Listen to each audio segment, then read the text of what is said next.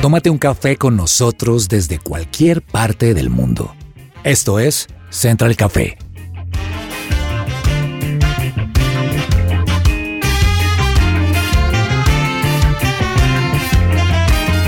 You make me shake, Holy Spirit. Hola, ¿qué tal a todos? Muy, pero muy buenos días, buenas tardes, buenas noches a la hora que usted nos esté escuchando. Bienvenidos, esto es Central Café y quiero que se tome unos minutos para dar gracias por el día de hoy. Gracias porque tuvo un día bueno, de pronto porque tuvo un día pesado o porque va a tener un día ocupado. De gracias a Dios porque tiene la posibilidad de ver, porque tiene la posibilidad de escuchar, porque tiene la posibilidad de abrazar, porque tiene la posibilidad de escuchar.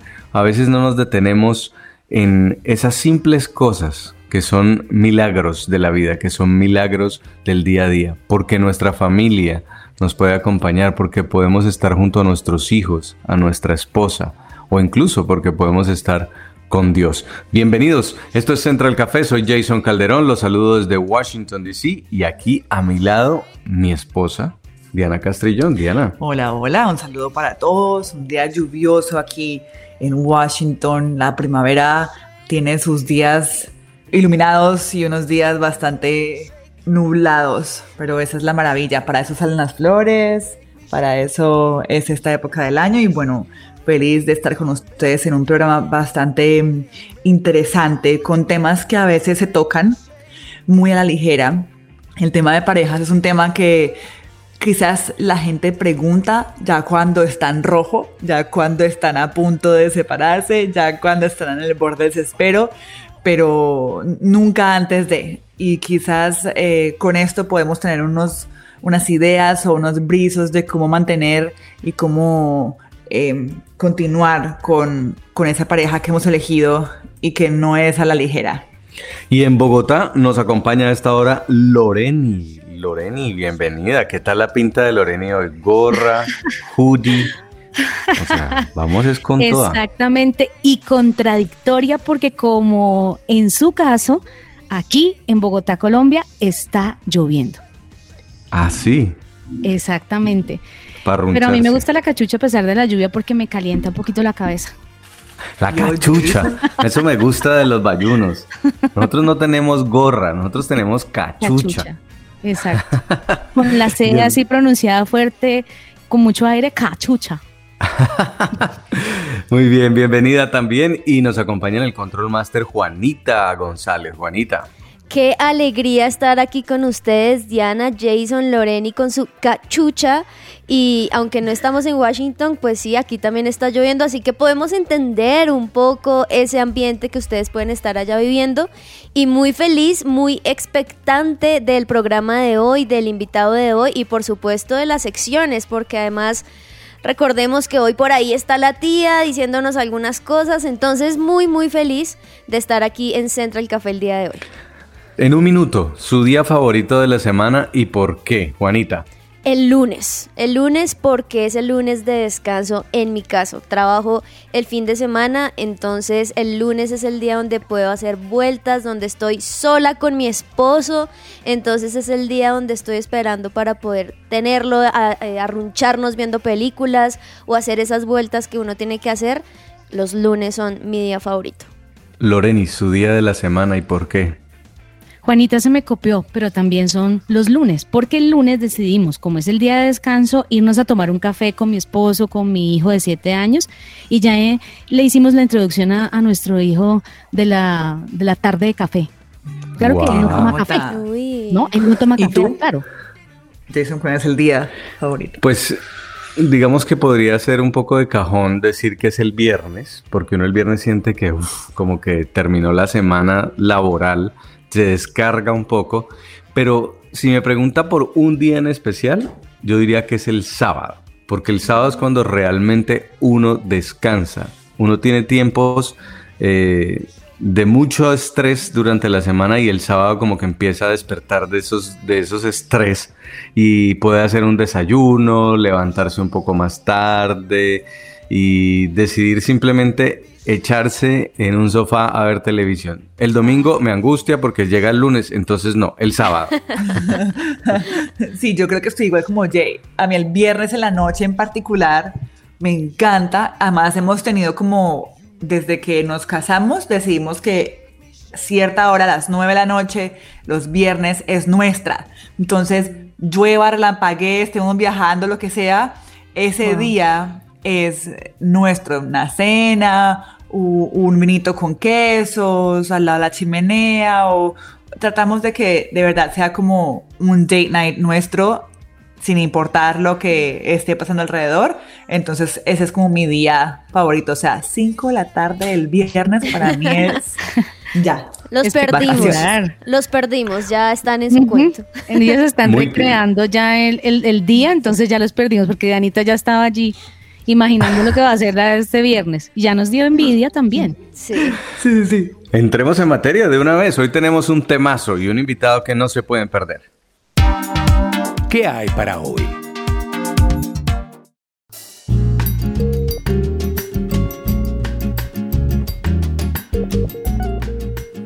Escucha su presencia radio a la hora que quieras y elige los programas que más te gustan. Búscanos en todas las plataformas digitales, Spotify, Deezer, Amazon Music, SoundCloud y YouTube. Encuéntranos como su presencia radio. ¿Estás pensando en renovar tus muebles? Anímate, Amanecer, expertos en decoración, te asesoran con las últimas tendencias. Contáctalos ahora mismo al 316-525-3038 o encuéntralos en Instagram como arroba tapicería.amanecer. Hemos decidido llamar a este programa Amor Eterno. Amor Eterno, ¿qué pensamos cuando escuchamos eso? Hay una canción muy conocida, emblemática en México, que la interpretó Rocío Durcal, la interpretó Juan Gabriel, la interpretó Vicente Fernández. Y es una canción para dedicar. Muchos se la dedican a la mamá, otros se la dedican a la esposa, otros se la dedican a ese amor que pudo ser y nunca fue. Un amor eterno. ¿Usted qué piensa cuando escucha a Loreni en un amor eterno? Precisamente en eso, en el amor de la vida, en mi esposo, en mi hijo, piensa en esos amores que, que, marcan y que uno le da gracias a Dios porque se imagina uno la vida sin ellos y no, no puede. Esos amores. amor eterno, Diana. Total. Yo creo que también estoy entre que mi mamá, mi esposo y mi hija son, siempre van a ser mis amores eternos. ¿Y Juanita? estamos claramente como en la misma onda porque es que uno piensa en amor eterno y piensa pues, pues obviamente en el amor que uno siente por los demás. Entonces creo que ese amor también fraternal de la familia, que uno sabe que a pesar de cualquier cosa, pues el papá sigue siendo el papá, la mamá sigue siendo la mamá y claramente con mi esposo, que también eh, a pesar de muchas situaciones o lo que sea, va siempre a mantenerse el amor que finalmente es Dios y por ende es ir a esa fuente que es Dios de amor. Y ese sí es un amor eterno. Y es que además que pensar en un amor eterno, en ese que no fue o esa que no fue, qué pereza, una vida como tan frustrada, como pues si no, pues no y ya, cambie página. Sí, a veces pensamos que el amor es todo el tiempo alegría, todo el tiempo felicidad. Y ojo, es, es de hecho esta palabra amor eterno la que incluye algo por ahí detrás de tristeza. Y, y, al final eso de amor eterno significa te voy a amar por siempre y a pesar de. ¿A pesar de qué? Cuando uno está casado, ustedes, Loreni, Juanita, Diana, que están casadas, saben que cuando empiezan esas primeras nueve semanas y media de noviazgo, todo es maravilloso. Hay un amor ciego, todo se ve color de rosa, todo es hermoso. Y después de eso, el amor continúa siendo hermoso, pero empieza a ser un desafío y empieza a tener retos como la convivencia, como lo que no nos gusta del otro, lo que no habíamos conocido en el noviazgo del otro, cuando vienen las peleas, cuando vienen los problemas de comunicación, los problemas financieros, y ahí es donde realmente viene la palabra te amo a pesar de, a pesar de tus errores, a pesar de los conflictos, a pesar de los problemas, te sigo amando.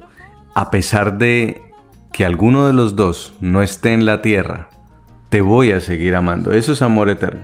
Hay un dicho en Estados Unidos, una expresión que dice, usted le gusta a alguien porque, pero usted ama a alguien a pesar de.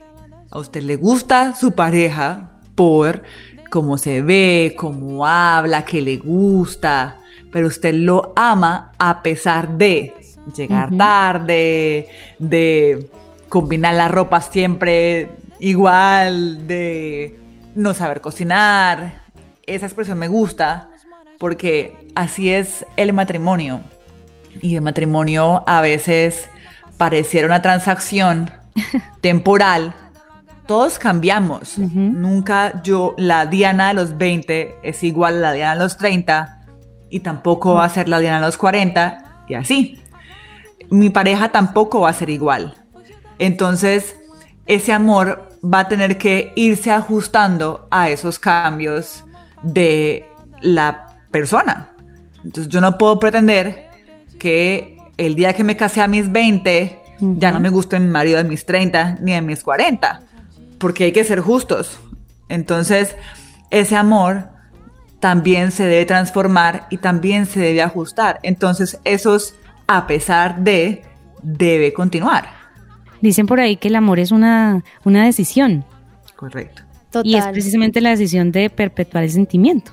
Y es que perpetuar ese sentimiento me hace recordar finalmente, y toca mencionarlo, en lo que es el amor en sí, la esencia. Y me encanta obviamente el versículo, el primero de Corintios 13, donde Jesús se despacha hablando del amor, se despacha hablando de lo que para Él es el amor. Y me encanta porque justamente no dice, el amor es color, color de rosa, el amor es cuando todo está perfecto, no. Todo lo contrario, si no tengo amor, de nada me sirve hablar todos los idiomas del mundo. Si no tengo amor, no soy paciente.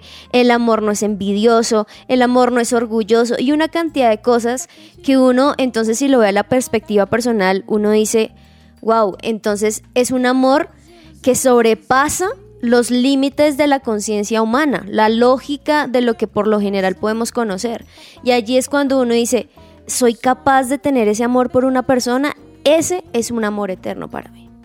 Muy bien, pues vamos a conocer la historia de un amor eterno. ¿Podrá el amor durar para siempre? Eso nos lo responde nuestro invitado hoy.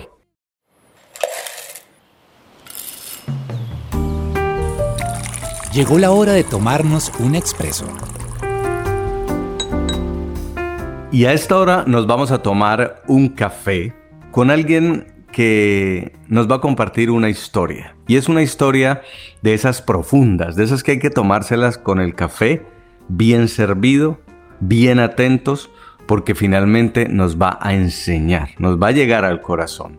Está con nosotros Eduardo Calderón, nacido en Magdalena, Colombia, médico, también teólogo de la Iglesia Anglicana de Barranquilla es pastor, fundador de la iglesia Cristo Vive en mí, con sede en Valledupar y en Barranquilla. Durante más de 20 años ha estado trabajando por la restauración y el fortalecimiento de la familia. Casado con Janet Rosales, también una barranquillera. Tuvieron tres hijos, Eduardo Luis, Luis Miguel y Eved Shaddai. Su historia. Junto con su esposa decidió escribir un libro como proyecto de vida llamado Regalos de Dios. Cuando estaban escribiendo el libro, llega la pandemia. Su esposa enferma y murió. Él decide solo continuar con el proyecto y sacarlo adelante. Pastor, bienvenido a Central Café, un gusto tenerlo con nosotros. Muchas gracias por esta invitación y es una gran oportunidad para testificar del poder de Dios y de las cosas maravillosas que Él ha hecho en nuestras vidas. ¿Cómo se toma el café usted, pastor? Bueno, generalmente con poca azúcar. Con poca azúcar, negro, bien cargado. En la costa se lo toman así, ¿no? Así haga calor. Sí, así es. bueno, eh, cuénteme un poco sobre la historia del libro. Cuando usted y su esposa decidieron empezar a escribirlo, ¿cuál era el propósito y cómo fue finalmente que Dios los fue llevando en este paso a paso para hoy poder estar contando este testimonio? nosotros hemos venido trabajando y la visión de, que Dios nos dio fue restaurar y fortalecer la familia. Para poder fortalecer la familia Para salvar la familia primero tenemos que salvar el matrimonio. Así que hemos venido trabajando en el fortalecimiento de los matrimonios y iniciamos un curso para matrimonios y vimos que era necesario tener una herramienta que pudiera respaldar el curso. Así que decidimos escribir el libro eh, y de esa manera poder fortalecer más el curso. Cuando termino de, o cuando terminamos de escribir el libro, entonces nos enfermamos de COVID y mi esposa pues se complica, va a UCI y finalmente pues ocurre lo más doloroso que fue su partida. Eso hace ya un año. Así que mi esposa, su nombre es Janet Rosales. Su nombre significa, Janet significa regalo de Dios. Y a partir de allí, entonces yo decido también mm, honrar su memoria a través del libro. Todas las eh, experiencias que pudimos tener en nuestro matrimonio, cómo Dios restauró nuestro matrimonio, así que contamos allí nuestro testimonio, pero también los años de experiencia ayudando a restaurar otros matrimonios, entonces eh, están condensados en este libro.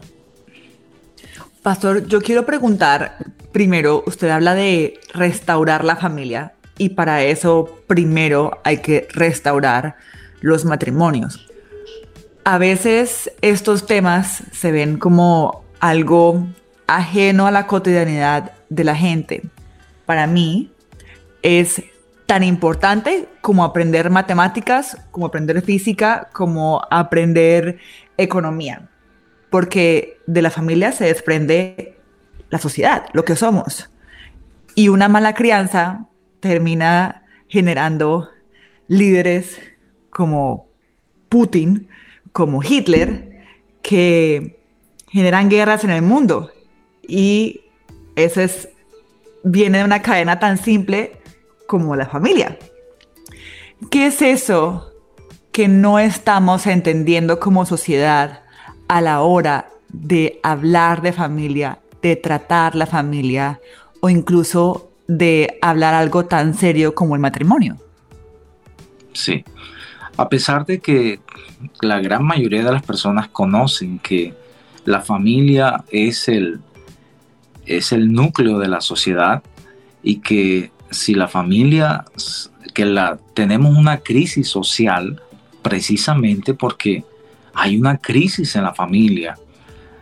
tuvimos la oportunidad de desarrollar varios proyectos sociales, tales como la prevención del suicidio.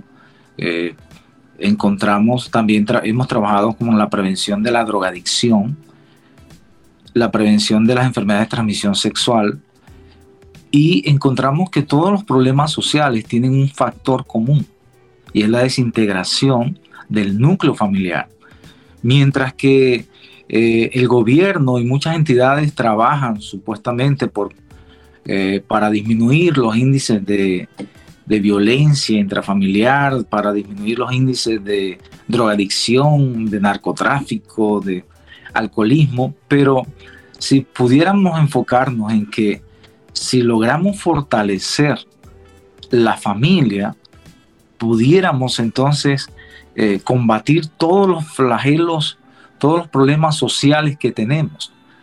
De manera que por eso entonces eh, como iglesia tenemos también mm, toda la autoridad para hablar de estos temas como familia. Eh, más de 30, vivimos 30 años de matrimonio y cómo poderle, cuando, una, cuando, una, cuando se logra consolidar una familia y ser un ejemplo aún para nuestras generaciones, eh, vamos a transformar nuestra sociedad. Así que por eso eh, animamos a que la gente pudiera fortalecer su familia y entonces estamos hablando de que hay hoy en día muchas familias disfuncionales donde solamente está eh, mamá criando a sus hijos, pero aunque ya no esté papá, aunque ya haya ocurrido una separación, un divorcio, necesitamos fortalecer la familia. Y a través del libro Regalo de Dios, no solamente es teniendo en cuenta que eh, va a servir para preparar a las nuevas generaciones, para preparar a, a los jóvenes que hoy en día no se quieren casar, para fortalecer aquellos matrimonios que se inician o incluso para ayudar a aquellos, aquellas parejas que están viviendo serios conflictos y que incluso están pensando en la separación o el divorcio. Una de las cosas más importantes que hablo en el primer capítulo, la realidad del matrimonio, es que una de las principales causas por las cuales se separan los matrimonios es por la falta de preparación. Así como lo han dicho, eh, hoy nos preparamos para todo y la gente hoy hace maestrías, especializaciones, pero la gente no le da el valor que tiene el matrimonio y que tiene la familia. Así que es bien importante prepararnos y no solamente es a través de un libro o de un curso, sino que es necesario eh, como cristianos alcanzar una madurez espiritual, porque también podemos observar que muchos matrimonios cristianos terminan también en separación y divorcio y el índice está casi igual que las parejas no cristianas. Por lo cual, pero generalmente se da porque los, eh, las parejas se casan inmaduros, son inmaduros eh, espiritualmente. Así que un prerequisito para casarse debería ser alcanzar una madurez espiritual de manera que les permita vencer todos los obstáculos y las dificultades que enfrentamos en el matrimonio y poder entonces cumplir con el propósito de un matrimonio que es reflejar la gloria de Dios. Pastor, está muy reciente el fallecimiento de su esposa. ¿Cómo logró usted sobrellevar el dolor y continuar escribiendo este libro? Sí, eh, cuando ocurre la partida de mi esposa, eh, realmente eh, me quebré. Mi fe fue muy golpeada, pero en medio de mi dolor yo sabía que no había, que solamente Dios puede fortalecernos.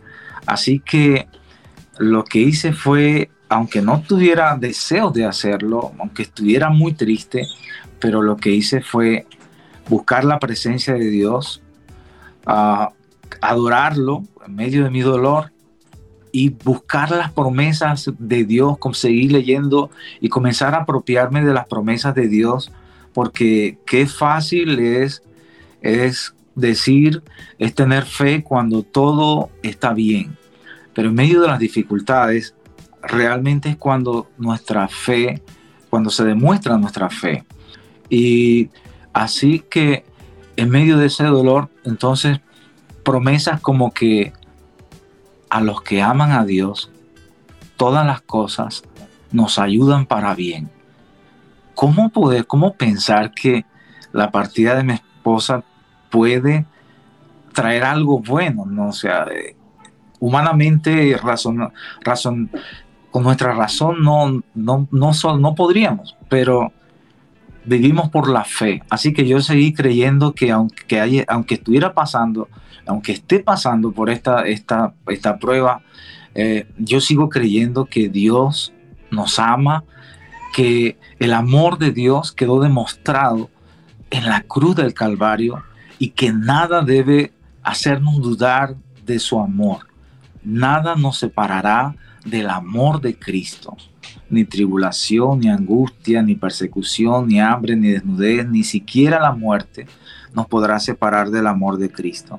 Entonces eso fue lo que me fortaleció eh, y también eh, decidí seguir sirviéndole a Dios. Así que cada vez que preparaba un mensaje para la iglesia que me ministraba primeramente a mí, luego sentía que aunque al comienzo iba con mucho dolor, pero después de haber compartido un mensaje a la iglesia, sentía que me sentía mucho más fortalecido y, también fortalecía a mi familia y a la iglesia.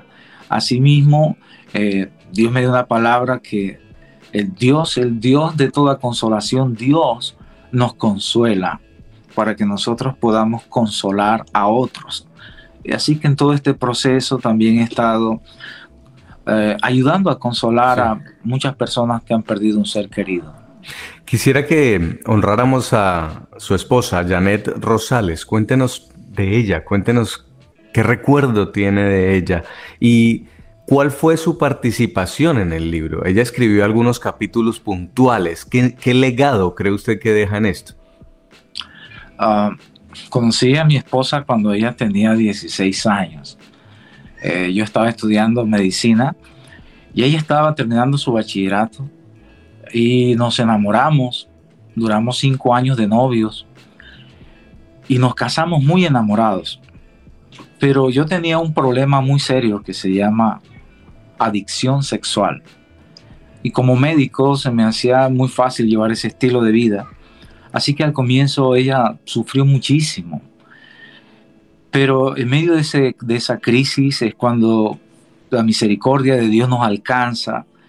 Ella logra entender que la lucha no era contra su esposo, sino contra huestes espirituales de maldad, contra espíritus malignos. Así que mi esposa se convirtió en una guerrera de oración. Ella era una mujer alegre, extrovertida, y donde quiera que llegaba, ella cambiaba el ambiente. El ambiente era transformado por su alegría, por su espontaneidad, se hacía, se hacía sentir, eh, tenía, una, tenía el don de gente, es una, habilidad para conectarse con la gente sin conocerla.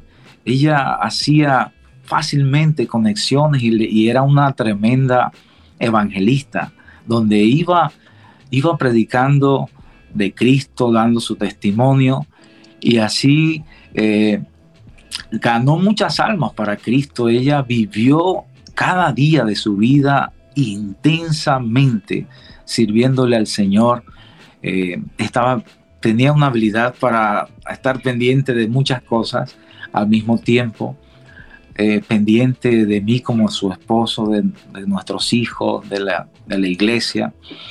Así que eh, a pesar de que nuestra, en la crisis matrimonial que tuvimos, nuestro amor se apagó por causa del pecado, por causa del dolor y el resentimiento que había en su corazón.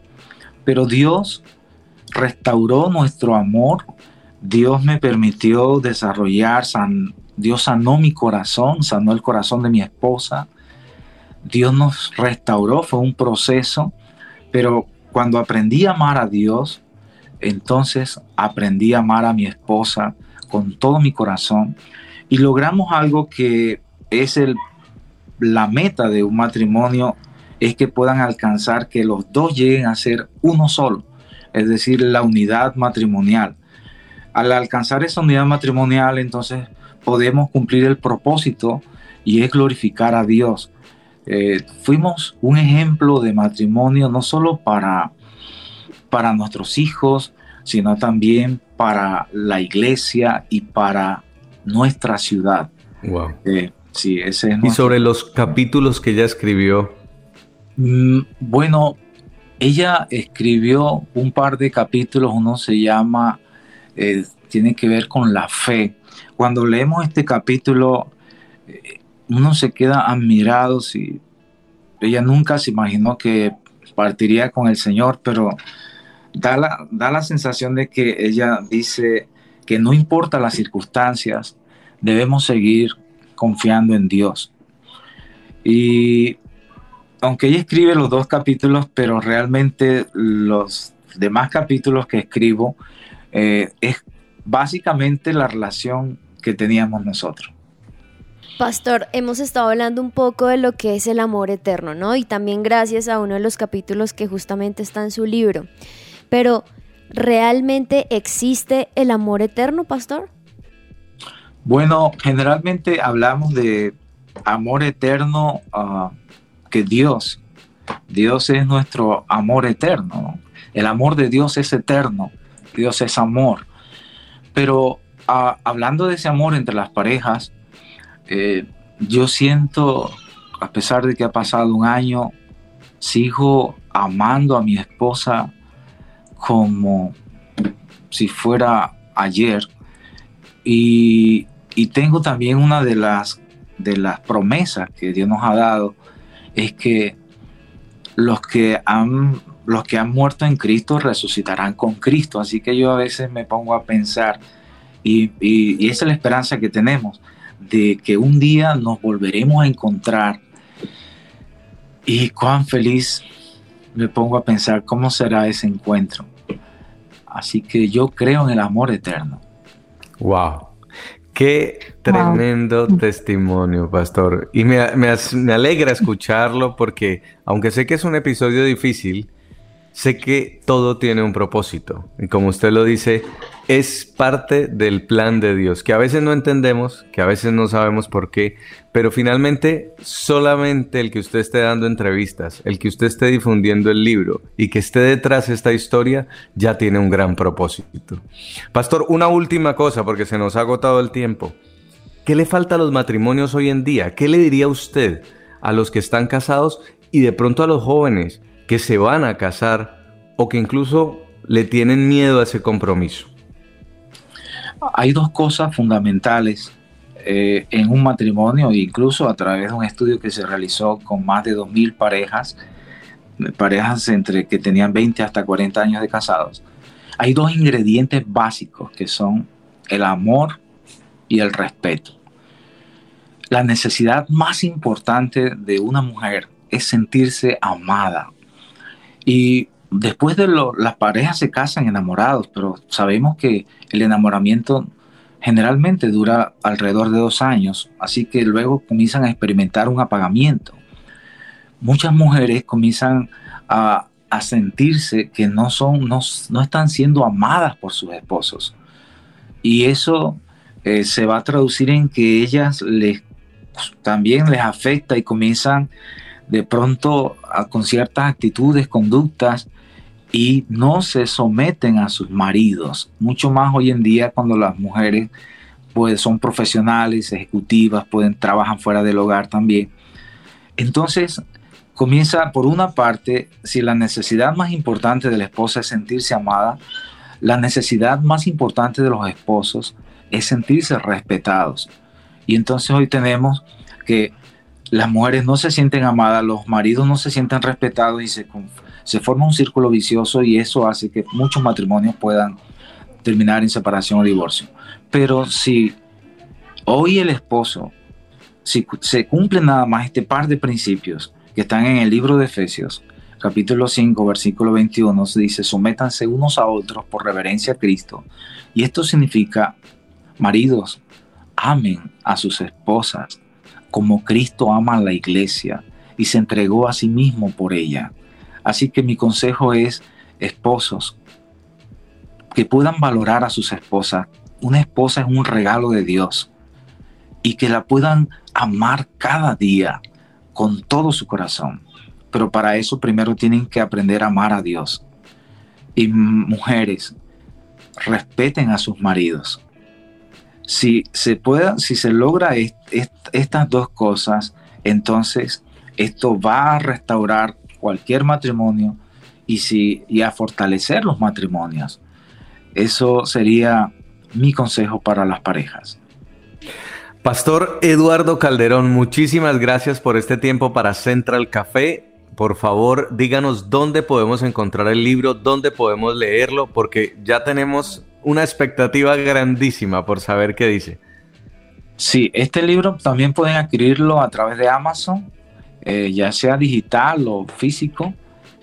Y también a través de mi Instagram podrían eh, solicitarlo eh, ps.eduardo calderón ps.eduardo calderón podrían solicitar el libro y eh, por lo menos en Colombia se lo podríamos hacer llegar a cualquier parte del país y por fuera de Colombia entonces a través de Amazon Magnífico. Pues le mandamos un abrazo, lo rodeamos, lo bendecimos, sabemos que esta historia y que este testimonio va a impactar a miles de personas para que amen a Dios, pero también para que amen su matrimonio y amen a su esposo o su esposa. Gracias, pastor. Muchas gracias a ustedes, que el Señor los bendiga y los siga también usando para que muchos conozcan a Cristo. Un abrazo. Nosotros vamos a una pausa comercial, ya regresamos con nuestro café descafeinado y también un café con la tía. Ya volvemos.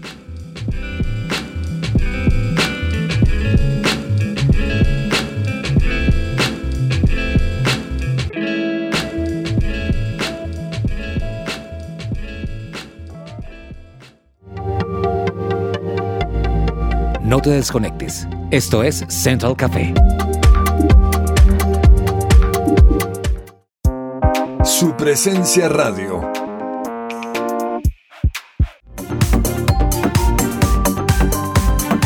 Regresamos a Central Café.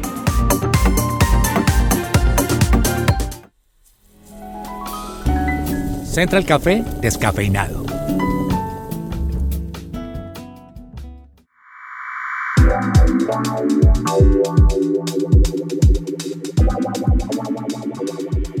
Este es de esos invitados que merecen parte 2 y ojalá cuando ya nos hayamos leído ese libro. Justamente hoy mi café descafeinado es sobre escribir. Creo que con la pandemia nos ha salido a todos en el interior esa necesidad de contar anécdotas, eh, historias, testimonios, y bien sea en un libro, como puede ser en un blog, como puede ser un post de redes. Y aquí encontré unos tips para hacerlo, para que usted pueda contar de la mejor manera eso que usted quiere compartir con el mundo.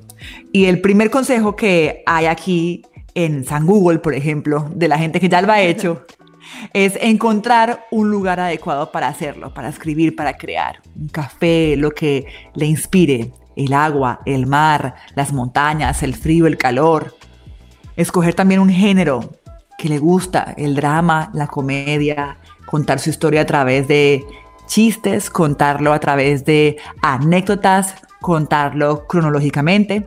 También hacer una lluvia de ideas para encontrar ese tema o esa, ese hilo perfecto para que se pueda entender lo que usted quiere contar. También esquematizar ese libro o esa escritura o ese post, cómo lo quiere contar, que sea que tenga un principio, un medio y un final. También dividir el proceso para escribir eso en pequeñas tareas para que no se sienta como con, una gran, con un gran peso. Y por último, establecer una fecha límite para terminar ese escrito, para que no quede como una tarea o como un sueño por allá y pasen años y años. Póngase una fecha, una semana, un día, dos horas, un mes, un año, y así puede completar ese escrito que quiere compartir y que quiere mostrar y contar al mundo. Porque todos podemos escribir, todos tenemos ese don, todos tenemos una historia que contar. Yo creo que todos perdimos a alguien muy cercano, un familiar, durante el tiempo de la pandemia y tenemos, además de eso, un testimonio de vida que podemos contar. Si hay que ser valientes para escribir un libro, ¿cuánto más, Loreni, para escribirlo después de que se le muere a uno la esposa? Usted, usted también quedó con muchas preguntas, ¿no? quedé con muchísimas dudas y con mucha curiosidad sobre cómo podía terminar ese libro, qué quería escribir su esposa y que no alcanzó a decir, qué le recuerda al pastor cada vez que repasa el libro de su esposa o si tuvo que cambiar definitivamente su plan, como decía Dianita hace un momento si podía cambiar el plan de trabajo que tenía estipulado o si no, o si le tocaba terminar precisamente los capítulos que iba a escribir su esposa. Es interesante porque un libro o un escrito es la forma, por así decirlo, más, entre comillas, fácil o más interesante de dejar un legado. es tu nombre perpetuado en un libro, en una... Digital. En algo digital, exacto. Y que tus nietos, bisnietos, terceras y cuartas generaciones puedan revisarlo y decir, wow, ella es mi familia, de ahí vengo yo, y entender qué pasó en ese momento. Y que las experiencias, por simples que parezcan, tienen mucho que enseñar. Uno a veces menosprecia sus propias experiencias y dice, uno, no, ¿a quién le voy a contar esto? Pero sí, sí tienen mucho que dejarle a otras generaciones.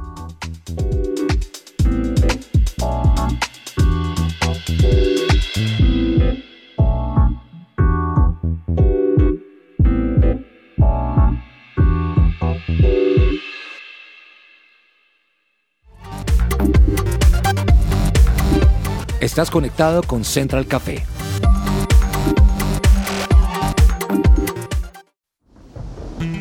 ¡Ay, qué rico un cafecito a esta hora, ¿cierto?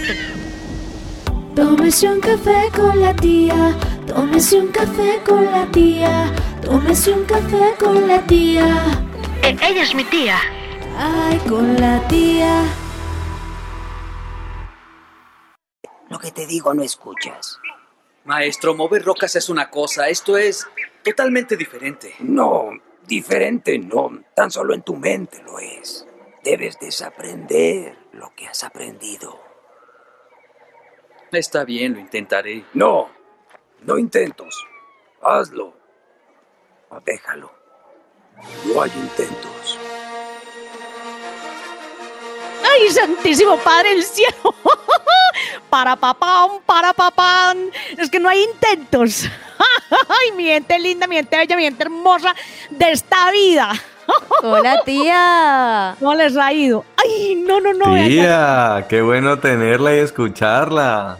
Ustedes conocían mi casa, ustedes verían que yo tengo esto lleno, parece un museo de Star Wars. Porque eso sí, yo fanática sí soy y hoy les traigo, mejor dicho, el manual para dummies, para todos aquellos que quieren iniciarse pues en esta onda del Star Wars y nunca lo han podido hacer. A ver, tía, convénzame a Diana, porque yo me la vi yo. solo y ella no quiere. Yo soy analfabeta, me duermo, no me gusta, es que a mí ese género no me llama la atención, pero esto es como apoteósico. Si, se lo ve- acá si la tía se ve Star Wars, cualquiera es se puede ver Star Wars. De ser humano, hasta una cucaracha.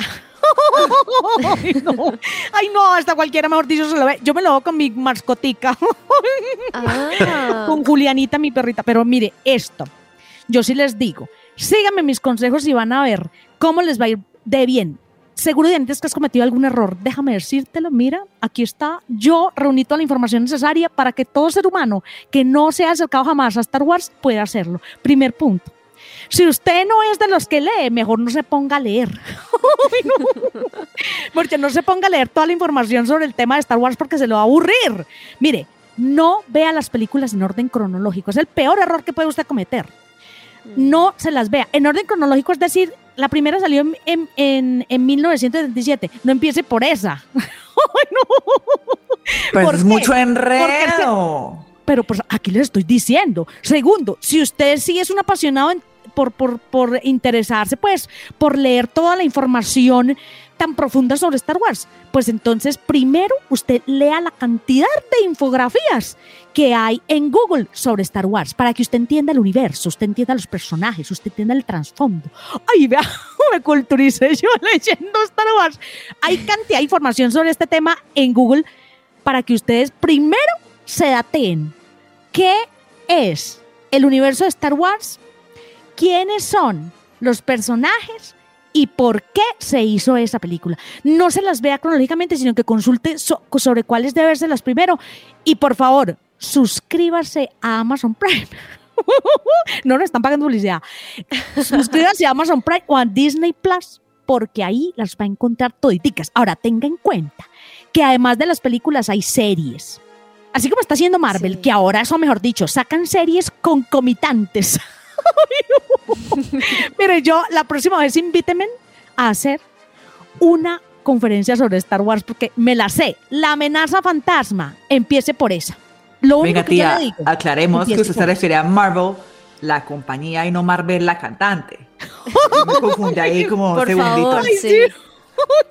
Es que como Marvel ahora les dio, además de la película, no contentos con que uno tiene que verse todas las benditas películas, les dio por sacar series. Y en las series arrojan datos importantes para que uno pueda comprender toda la historia, porque además les dan un hilo conductor. O sea, si usted no se ve una película, no entiende la siguiente. Lo mismo pasa con Star Wars. Mi recomendación más importante, picos para todos.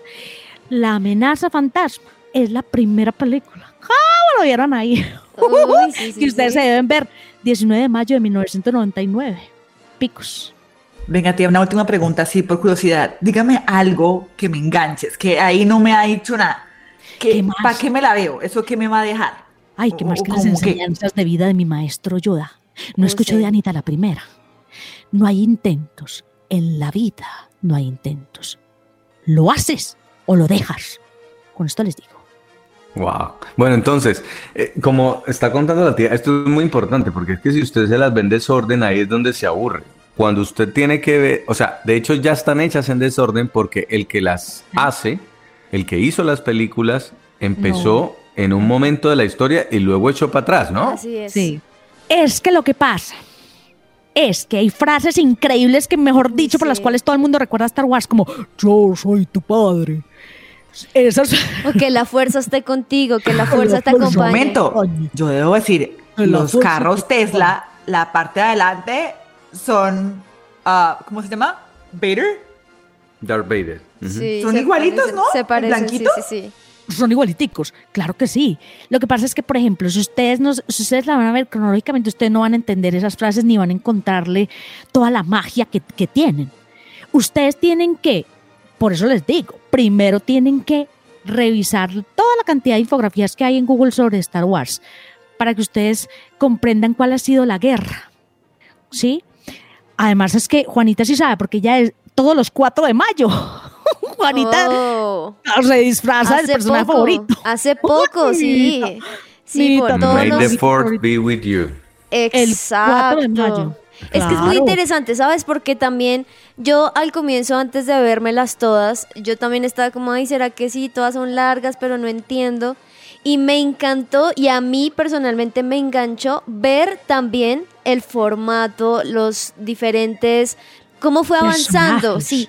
De hecho, la primera película Yoda se le alcanza a ver como el hilo porque era hace muchísimos años como un muñequito y ahora ya todo así digital. Entonces también ver ese avance tecnológico en ese sentido. Y cómo en Es muy bueno. 1977 se puede recrear una, una guerra. Cómo en el lograron mostrar, cómo lograron mostrar un universo. especiales. Exactamente. Exacto. Pero bueno, deje terminar la tía que se va a acabar el tiempo y la gente está apuntando cuál es el orden en el que tiene que vérselo. La- Ah, si quieren pues no aquí se- vemos fechas, digamos Bueno. los títulos. Ajá. Listo, del 1 al 9. Aquí no incluí las, las series y todas las cosas que hicieron eh, entre película y película porque si no nos enloquecemos. Entonces, mire. Uno, la amenaza fantasma. Dos, eche pues lápiz, el ataque de los clones. Tres, la venganza de los Sith. Cuatro, una nueva esperanza. Y esa fue la primera. Cinco, el imperio contraataca. Seis, el retorno del Jedi. Siete, el despertar de la fuerza. Ocho, los últimos Jedi. Y nueve, el ascenso de Skywalker. Muy buenas, muy Ay, buenas. eso me encantó. Ay, Dios mío santísimo. Me las voy a Ahí está la tarea, ahí está la tarea, tía, hay que vérsela. Hay Tía, ¿y que- es que el mayo es como la fecha de Star Wars o qué? Es que lo que pasa es que el 4 de mayo se celebra el día de Star Wars. Porque fue y la... ese día Mm. todos los aficionados salimos a la calle. ¡Ay, disfrazados de Star Wars! Ya quiero ver a la tía Ay. disfrazada de Star Wars. ¿Y usted es de las que se disfraza y todo, tía? Yo tengo un mascarita acá. A mí sí, a mí, ay no, a mí me encanta. Yo soy, yo soy fanática, ustedes saben, de las películas porque no tengo nada que hacer.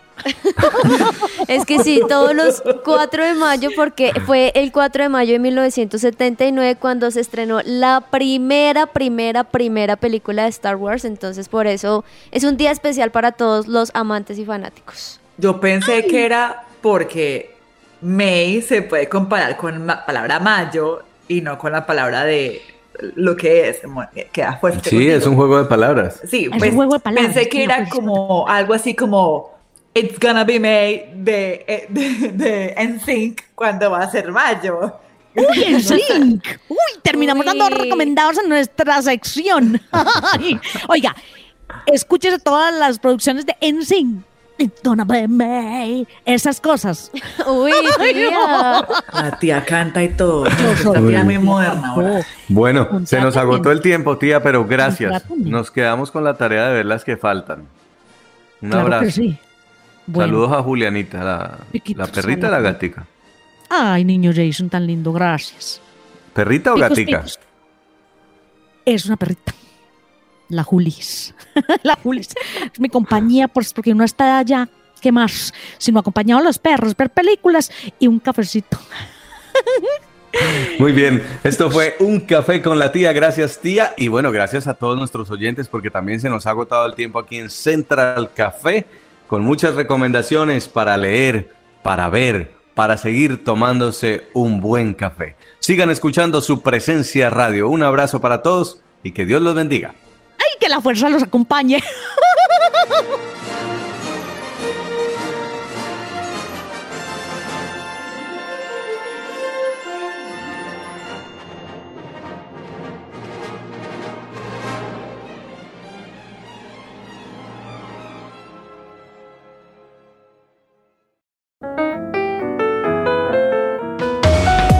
Central Café también está en su presenciaradio.com. Allí puedes encontrar el listado con todos los programas de Central Café en SoundCloud